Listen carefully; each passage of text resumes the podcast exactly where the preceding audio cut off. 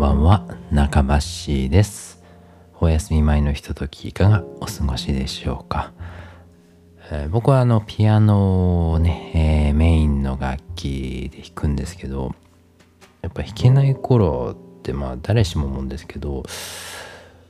右手と左手で別々の動きなんて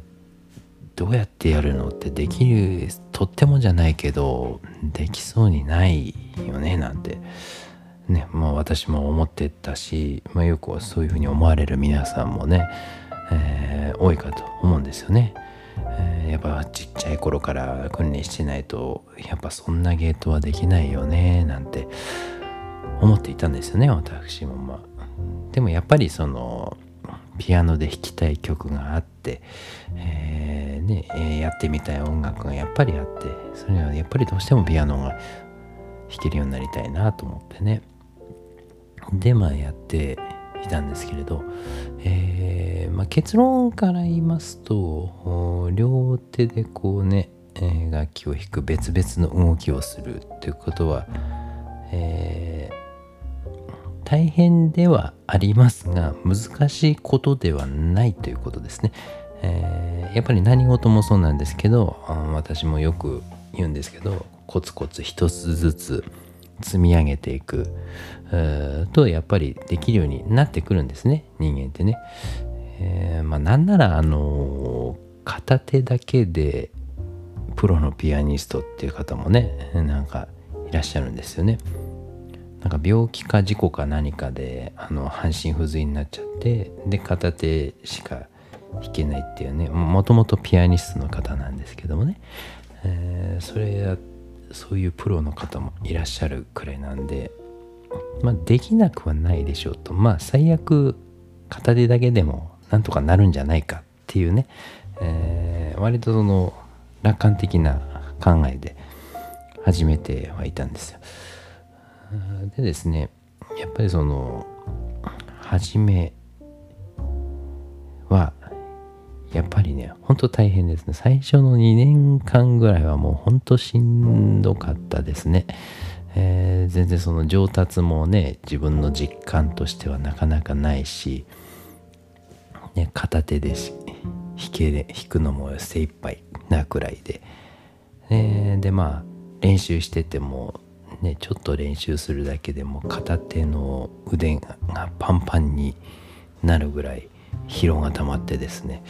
こんなに大変なのかななんてね、ちょっとびっくりした思いもあるんですけれども、でもね、それもやっぱり慣れというかね、筋肉も使っていればね、力がついてくるとか、無駄な動きがなくなってくるとかって、体って自動的に適応してくるんですよね。具体的にここをこう使ってとか考えなくても自分の体が楽な動きをするようになってくるので、それが慣れっていうことの多分本質なんですけれども、なのでそうやって慣れてくるまで繰り返すっていうことですね。繰り返しコツコツでやっていくっていうね、この地味なことができるかどうか、やっぱりその先に楽しい未来が待ってるから、そこを頑張れるのかなっていうふうに僕は思ってね、やってこれたんで、時間はかかりましたけどね、人様の前で演奏できるようになったりね、自分で録音してね楽しめるようになったりとかね、できるくらいにはなるので、趣味として楽しむ分にはね、またプロとかそういうことになってくるとまた話は違ってきますけれども、少なくとも趣味レベルで自分が楽しむ分にはね、なれますよということなので、あとはどれだけ興味があるかどれだけ好きかっていうことに尽きるんですけどもね、そこが一番大事ですね。やっぱ好きであればこそしんどいこともね乗り越えられるし、むしろそれが過程が楽しいっていうところもあったりするんでね、ちょっと話それましたけど、両手で弾くっていうのもよくよく考えてみますと、両手で違う動きをしてるように、見えたりとか感じたりとか、まあするんですけれど、よくよく考えるとその一つのピアノを弾くという作業を分担してるっていうふうに僕考えたんですよね。別々の動きじゃなくて一つのことを、じゃああなたの役割は右手さんこっちの役割、左手さんこっちの役割っていう、でもトータルとしてはピアノを弾くという一つの作業をしているってことですね。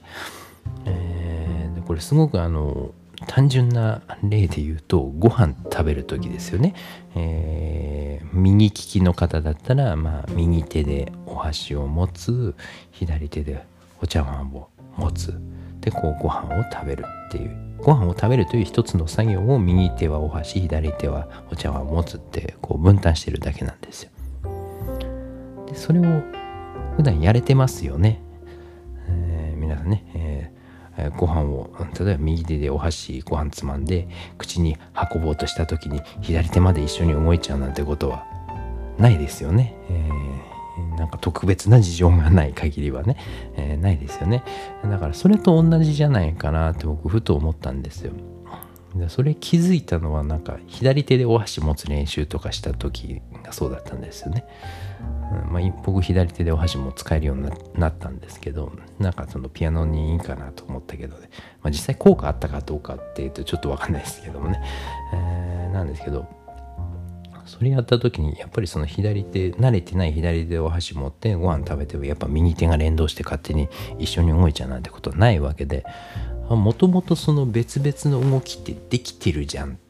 ていうふうに考えたんですよ。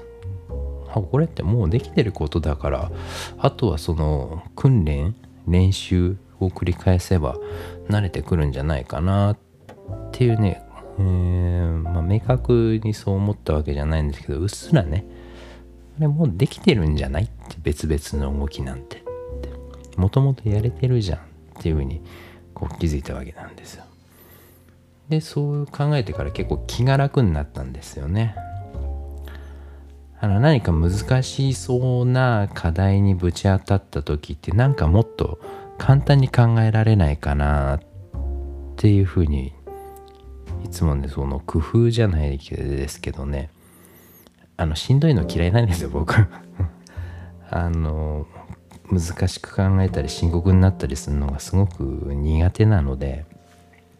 なるべくその単純に楽に考えるっていうのを結構試行錯誤して、それ見つけると後々楽なんですよね。なのでその両手で別々の動きなんてしてるわけないよなと思ってたんですけど、実際やってみたら、あ、もうしてるじゃんみたいなね、意外ともう身近なところでできてるじゃんってことは弾けないわけないよねみたいなね、だってあれだけピアノを弾ける人もね、世の中にはいっぱいいるわけですし、それより難しいその、パソコンのね、手元見ないで文字打つとかね、人なんてもう事務職やってる方だったらざらにいらっしゃるわけだから、いやそれできないわけないよねと思ってね、むしろそのパソコンのタイピングより楽なんじゃないかなピアノ弾く方がみたいなね、と思ったんで、だからその割と能天気に考えてね、大して上達もしなくてもね、いずれできるようになるでしょうってね、今日はここまで、昨日よりちょっとできることが増えたから、1小節でも多く弾けるようになったからそれでいいじゃんっていうね。だからあんまりその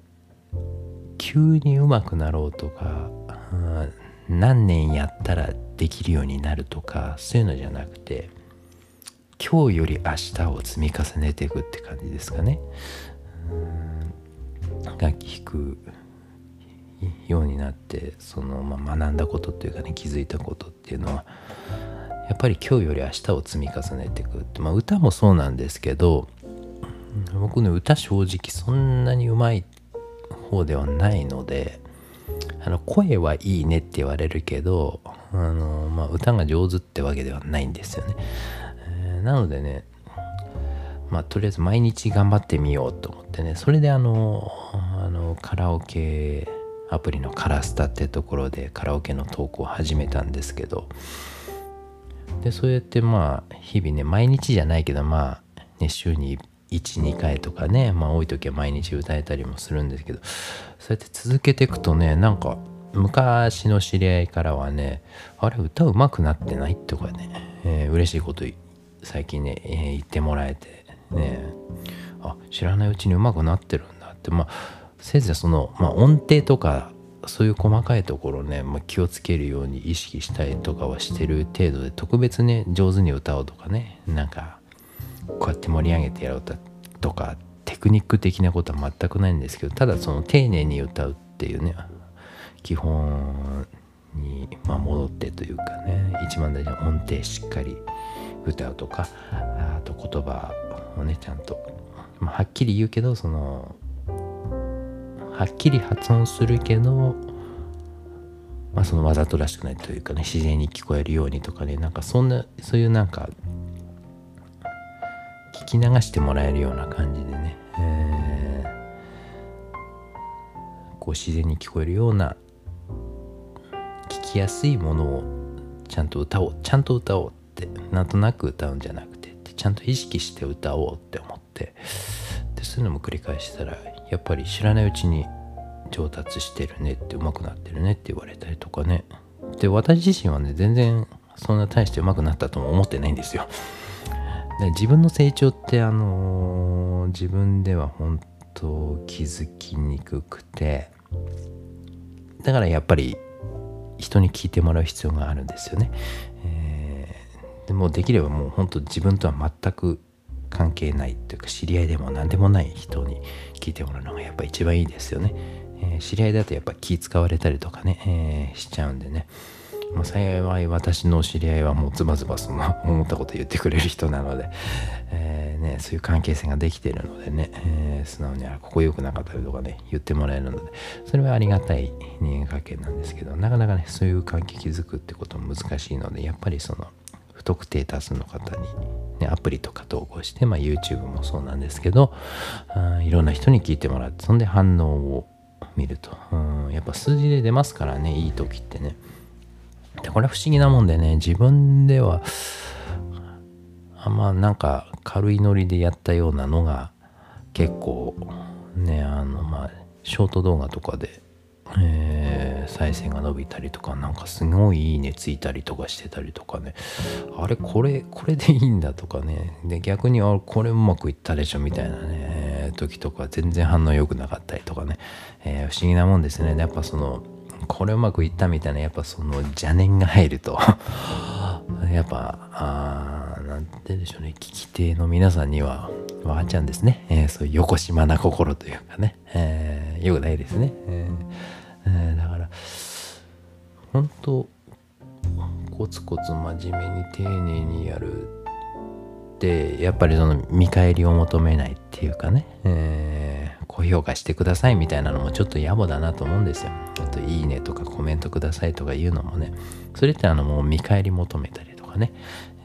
いうことになっちゃうんで、なのでその難しいことを、両手でこう楽器弾けるようになるとかね、まあギターだってねそうですよね、ピアノに限らず楽器全般そうだと思うんですけど、複雑な動きしてるじゃないですか。で音程とか気にしたりとかね、耳も使って、ね、両手使って、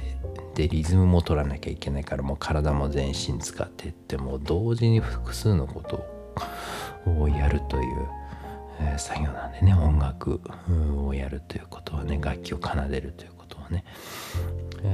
なのでそれを一つ一つ解決していく、っていうと、もういろんな楽器やってみて思ったのは、本当両手だけじゃないし、ね、例えば一緒に合奏する、ね、アンサンブルする時、まあ、セッションする時とかはやっぱり周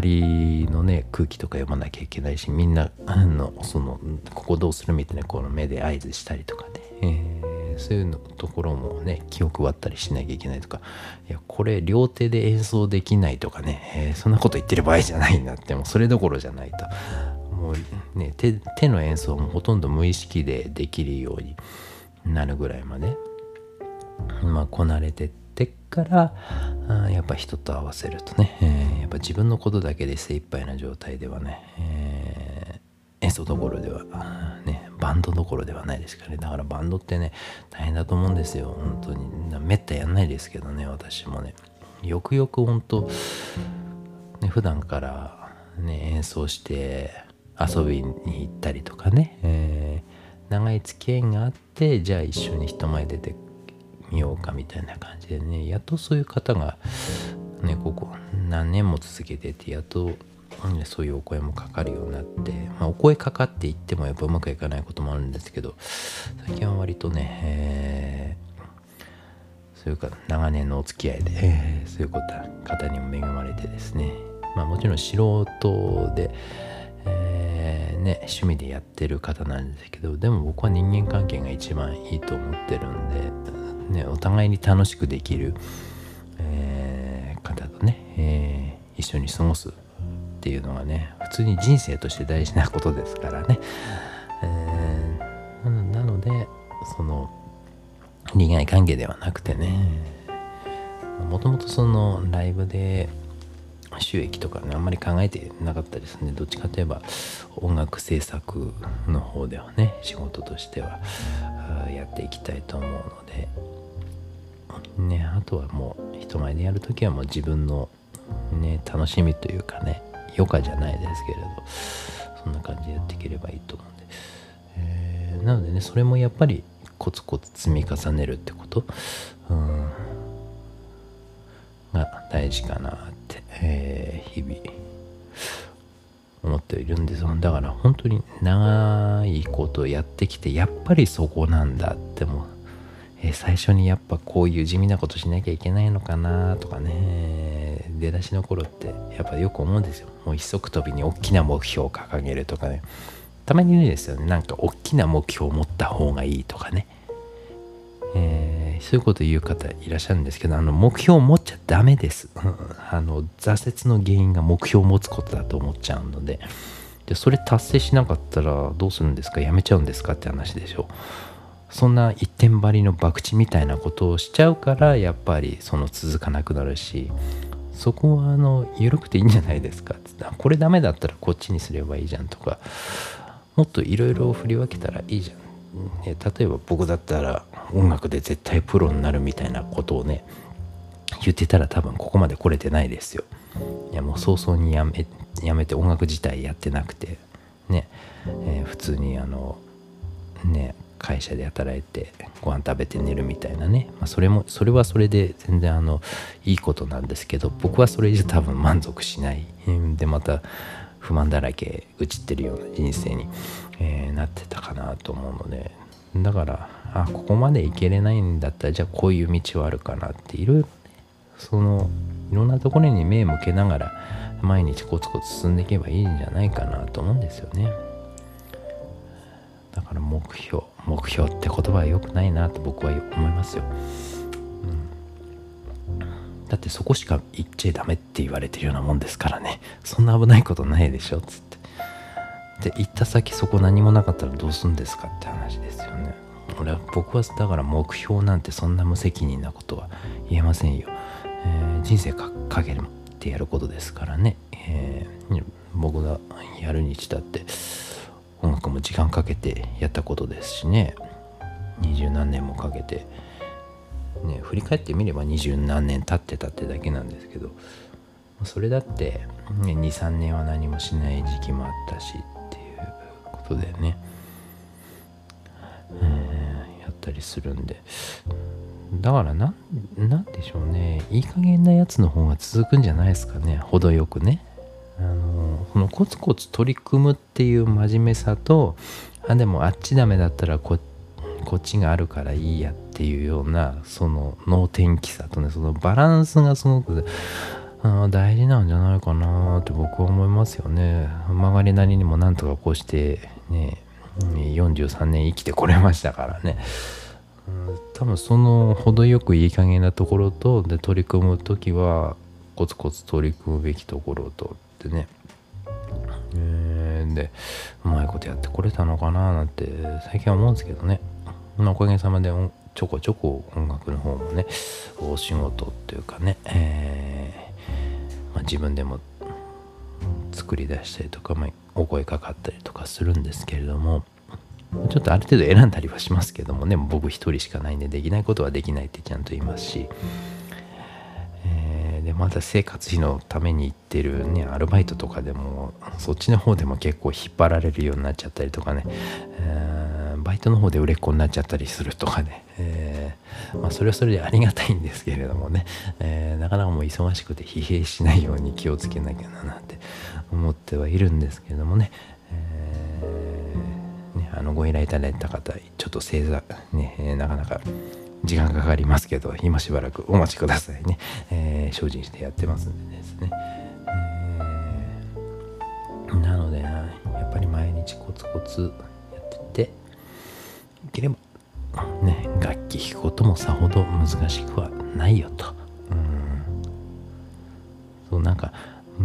こんなすごいことやってるんだよ、難しいことやってるんですよっていう感じを出す方ってやっぱりね多いんですけれども、ただそれが結果として、自分が楽しいのは大いに結構ですよ。でただそれで聞いて皆さんに喜んでもらいたいっていうことであれば、その難しいことをやってるっていう感じを出すだけではやっぱり違うんじゃないかなって思うんですよね。聞き手の皆さんはどうなんだろうって、じゃあこう出してみて、あんまりいい反応得られなかったなとかね、あれ思ったより再生数伸びてないなとかね、数字ってやっぱね素直なので、いくら口ではねコメントとかではいい評価いただいても数字にはやっぱりねてきめに出ますんでね、やっぱそういう冷静さも持ちつつっていうね、だから何してもバランスなのかなってね、その数字で出てくる部分とそのねお客さんのそのこういうとこ良かったよってことも大事にしたいし、かと思えばやっぱり歌だったりする時も、地味にその音程しっかり取ったりとかもしなきゃいけないし、かといってそのね、味のない機械的な歌になるのもどうかなっていうのも思いますけど、でも冷静に歌わなきゃいけないとかね、そんな矛盾することが同時に並行してないと成り立ってないなっていう、今話してて気づいたんですけどもね、必ず表裏一体、全く正反対のことが一緒になるといいものできるのかななんてね、いいものというかすごく曖昧な言い方ですけどもね、そう思ってます、はいなんて感じですけど、いろいろちょっと脱線しましたけど、今日はこんなところでね、テーマがあるようでないような話をちょっとね、思ったこと言ってるだけなんでね、またよかったら週1、日曜日の夜10時お付き合いください。それでは今日も一日お疲れ様でした。おやすみなさい。